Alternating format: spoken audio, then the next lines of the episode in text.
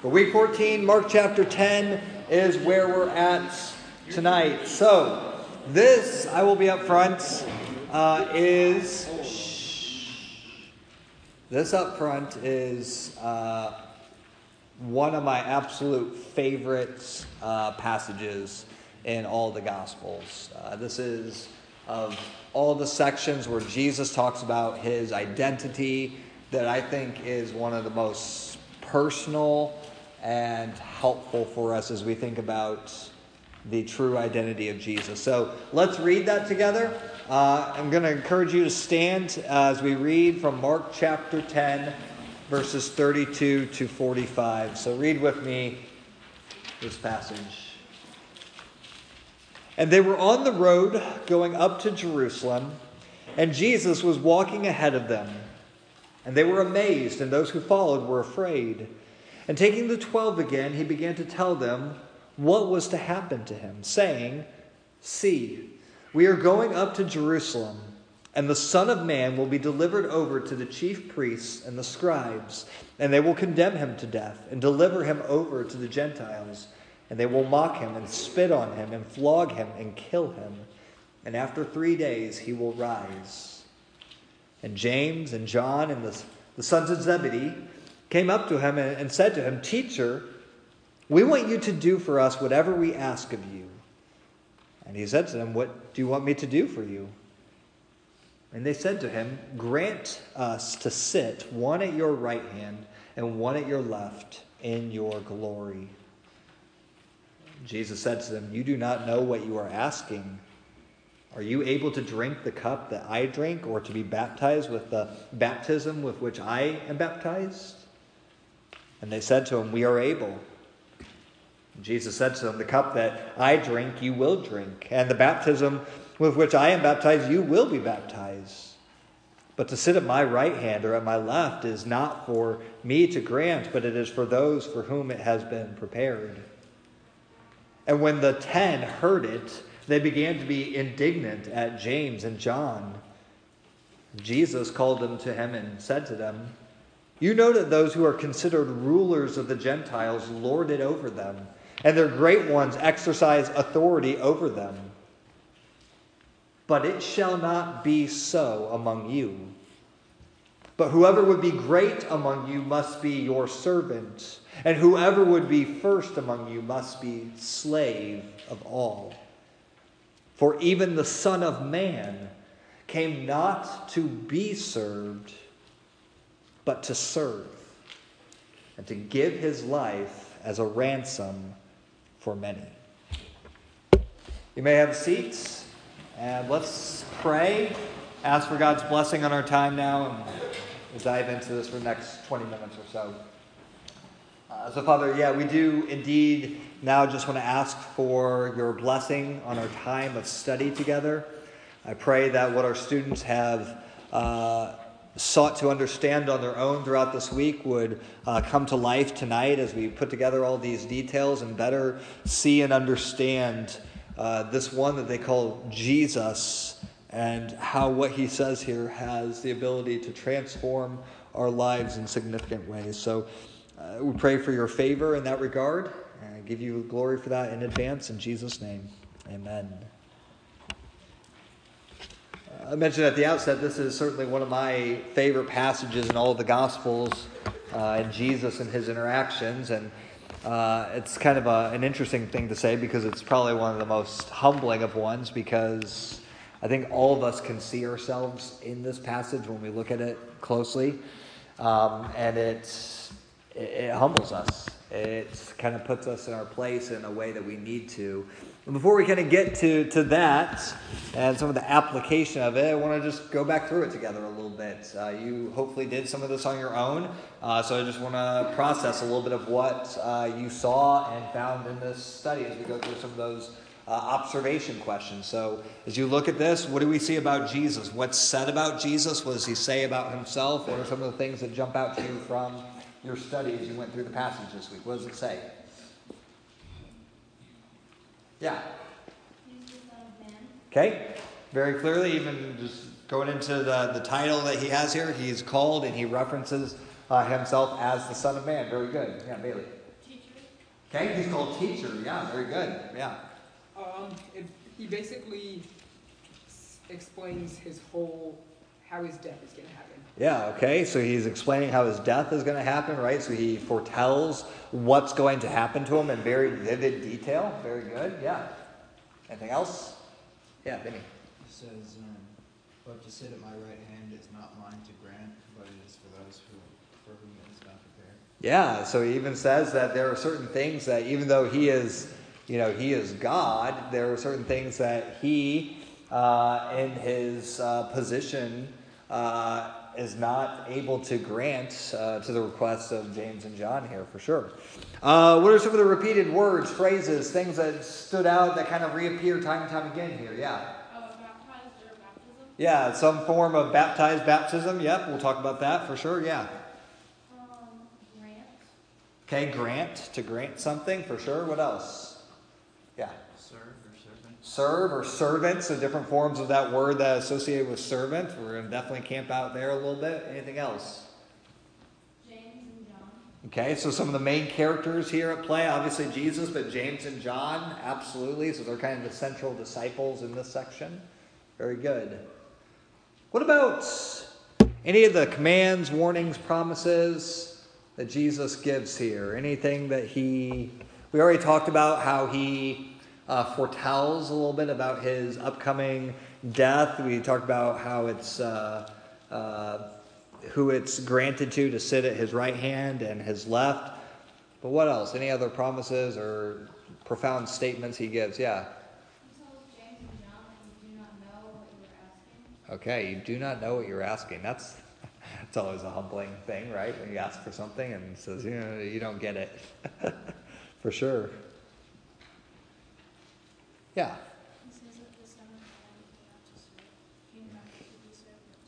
Yeah, the Son of Man came not to uh, came not to be served, but to serve. That's absolutely critical there. So, as you get to the last question, the why question, why are we given this? You know, this is where you're looking for those statements of purpose, intentionality, cause, and effect. The reality is, I don't know if you noticed this, but there's really only one primary one in this. Did you catch on to it, Bailey? Uh, verse 45. Absolutely. Verse 45, because verse 45 begins with what word? For. In other words, for this very reason, right?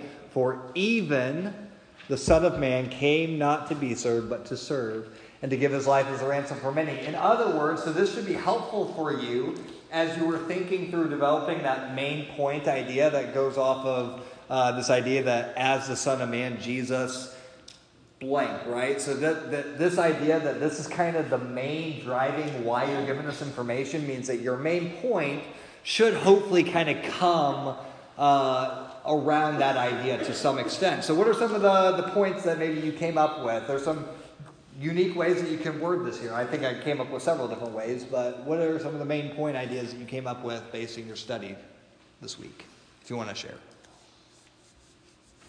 Yeah, Kayla. Okay. The Son of Man Jesus commands us to serve as he served. Very good. I like that one. Yeah. He came to serve and to save. Okay. As the Son of Man Jesus came to serve and to save. Absolutely. I love that. What else? Anything else? So here's, here's a couple different ways that I phrased it that hit on a lot of the same ideas that you did, right? So think about it this way as the Son of Man, Jesus, uh, I kind of connected even to the idea because Jesus is talking here about what real greatness is, right? So you could say something like Jesus demonstrates true greatness through sacrificial service, right? So as the Son of Man, Jesus demonstrates true greatness through sacrificial service. Uh, you could say something like, you know, as the Son of Man, Jesus sets the example of service for his followers. After all, he makes it very clear in verse 43 it shall not be so among you. In other words, the way of the world, which is to be in positions of authority and to, as he says, lord it over other people, he says, For my people, those who follow me, it shall not be so. And so, this idea here, this way I phrase this main point, kind of gets at that idea. As the Son of Man, Jesus sets the example of service for his followers. Very simply, you could say something along the lines of Jesus came to serve rather than to be served. Or Jesus served mankind by dying in our place, or shows us what sacrificial service looks like.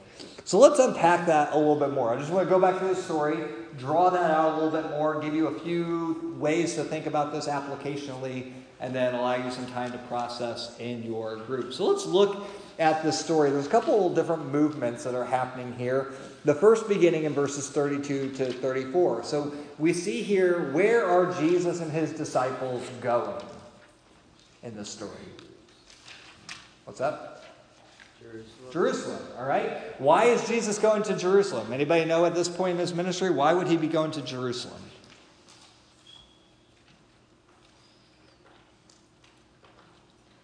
Vacation? Yeah. What's that? Yeah, I mean, it's the time of the Passover, but in particular, it's his final Passover. This is him going to Jerusalem for his final week of his life, basically, right? He is on, we could say metaphorically, he is on his way to the cross, his journey to the cross. Uh, is here. But notice that he's very resolute about it.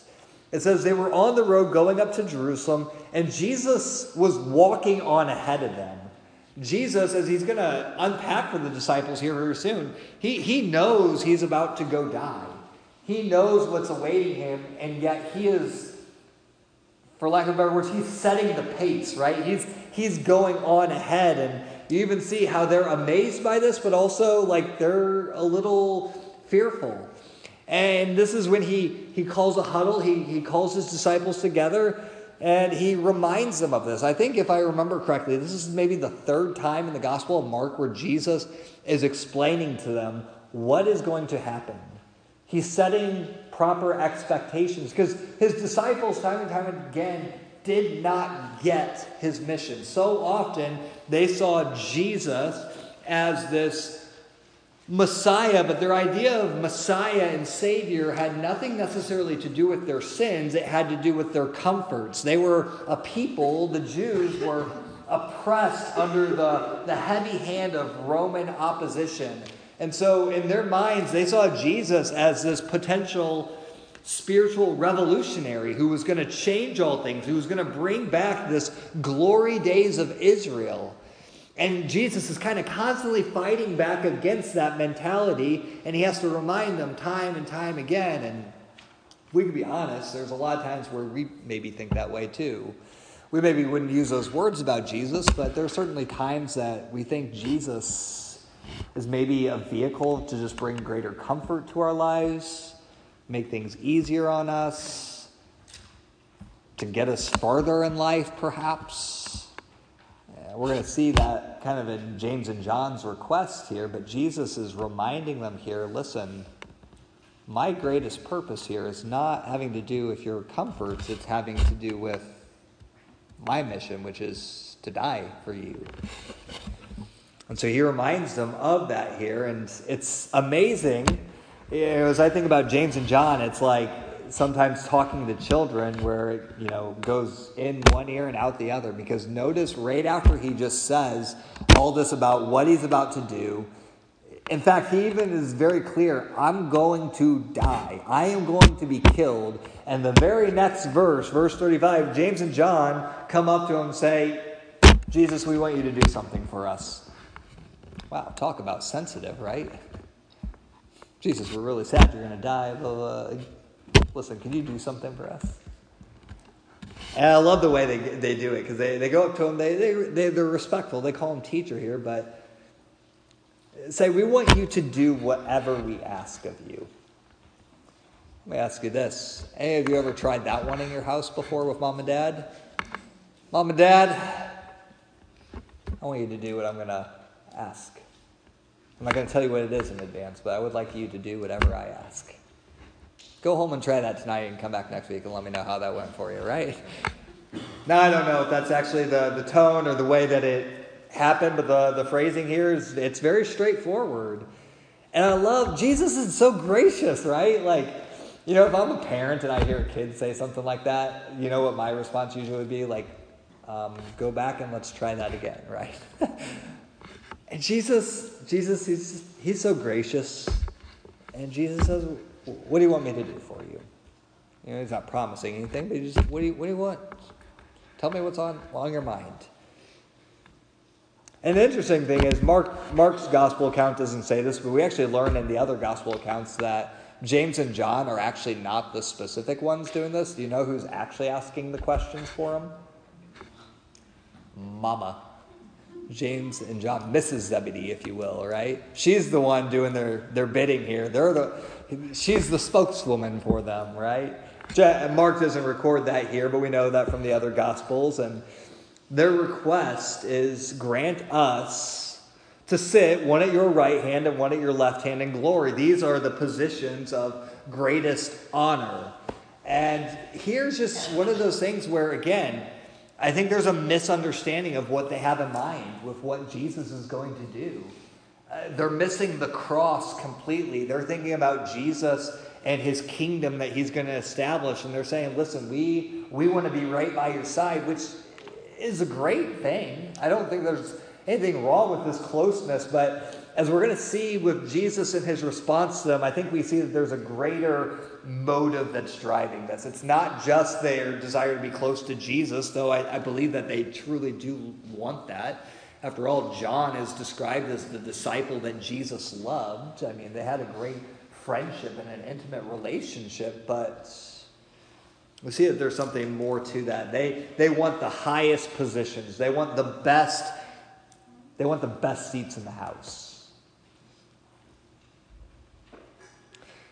And Jesus says to them,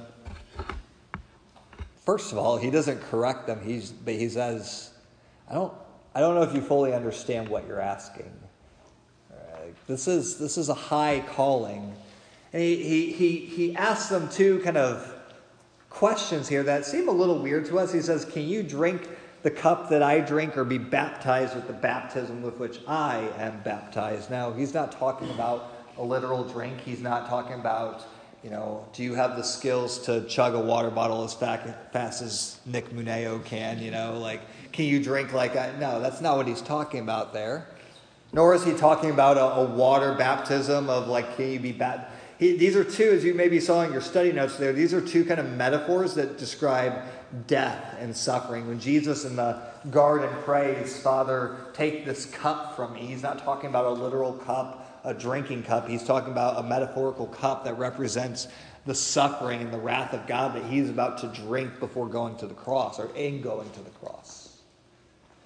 saying, listen, like, like this is this is not an easy road do you understand what you're asking? Like to, to, to, to, to go this far is going to require a lot of you. And he says, Are you able to do that? And they say, Yeah, we, we are. And, and he says to them, Listen, you are probably going to have to do these things. in fact, Jesus knew that. We know from church history that uh, these men suffered greatly for the name of Christ. James uh, would be eventually killed for the faith, John would be exiled for the faith they would suffer immensely. Jesus says to him, uh, But for me uh, to grant this to you, that's, not, that's my, not my place. Besides, he says, that misses the point. What's the point? Verse 41 kind of gets to the heart of things because it says that the other 10, when they hear this all going on, they become indignant with James and John. And I don't know that they're. here's, here's what I, I, I think. I don't think they're upset with James and John because they're like, oh man, James and John, you should have known better than to ask such things. Shame on you for, for, th- for, for asking such things of Jesus. So insensitive of you. Based on what we know throughout the Gospels, the disciples are constantly getting into arguments about who is the greatest. I think the fact that they're indignant with James and John, I think has some roots in the fact that they probably thought, man, why didn't I think to ask Jesus first? How come these guys, like, you know, tried to cut in and get the best seats, right? Like you see this with kids too. If you have children, like you understand, they're like, "Oh man, I'm bummed that this person beat me to the punch to ask for this privilege." Guess what? Huddle number two. Jesus calls them back all together. He says, "Take a knee." Verse forty-two. He he calls them to himself and he says to them, "You know." those who are considered rulers of the Gentiles, the Gentiles are the, the non Jews, says that those who are considered rulers, those who are in positions of authority, you know what they're like? They lord it over others. To lord it over other people's means that they make it very clear they're the ones in charge, others are less important. They're all about advancement, they're all about rising. And it says they're great ones, exercise authority over them. In fact, I don't know if you picked up on this, but that word over appears multiple times. Emphasis. It's all about being over other people. To which, verse 43, Jesus uses that contrastive word, but. But it shall not be so among you you being my followers. The way of my followers is not like the world's. It is not about rising to be over other people. It is not about climbing the ladder so that you can lord it over other people. In fact, verse 43 whoever wants to be great among you Whoever wants to truly be worthy among you, guess what? They must be the lowest. Whoever would be great among you must be your servant. And whoever would be first among you must be slave of all. That's pretty revolutionary, isn't it? It's not about how high up you can be, it's about how low. That's the way of a follower of Jesus. And he says that this models the very heart of his mission. Because verse 45 gives us that purpose. For even the Son of Man came not to be served Now, if we were to just skip past this, we think and say, okay, well, yeah, Jesus came not to be served, but to serve. I get that. But notice that he adopts that title, Son of Man. Remember, we're, we're really focusing in on these titles. And if you don't understand the, the background of the title that Jesus is adopting here, this kind of falls a little flat if you're not careful. He uses the title Son of Man to describe himself. And you may be wondering, well, I don't, I don't know what that really means. Well, if you're, you look at the footnote there for Son of Man, that is a title that was used to, to describe divine authority. In fact, if you were to go to the Old Testament, to the book of Daniel, and you were to read Daniel's vision in chapter 7, verses 13 to 14, this is where that first is used this idea of the Son of Man. And you know what Daniel's vision describes? It describes the coming Messiah, the coming Lord, in all his glory, in all his majesty, in all his wonder. And so when you understand that, you think to yourself, man, this person is worthy of the highest position, honor, and praise. And yet Jesus says, even the one who is worthy of the highest position, praise, worthiness, all of it, even that one who would be worthy to be served did not come for the purpose primarily to be served. Instead, the one who is worthy of all glory, honor, worth, service came actually to serve. And not just to serve in a nice way, cleaning up places, doing kind things. No, he did it in the most sacrificial of ways. He served in the greatest degree, which was laying down his very life as a ransom, as a payment for many. To the utmost degree.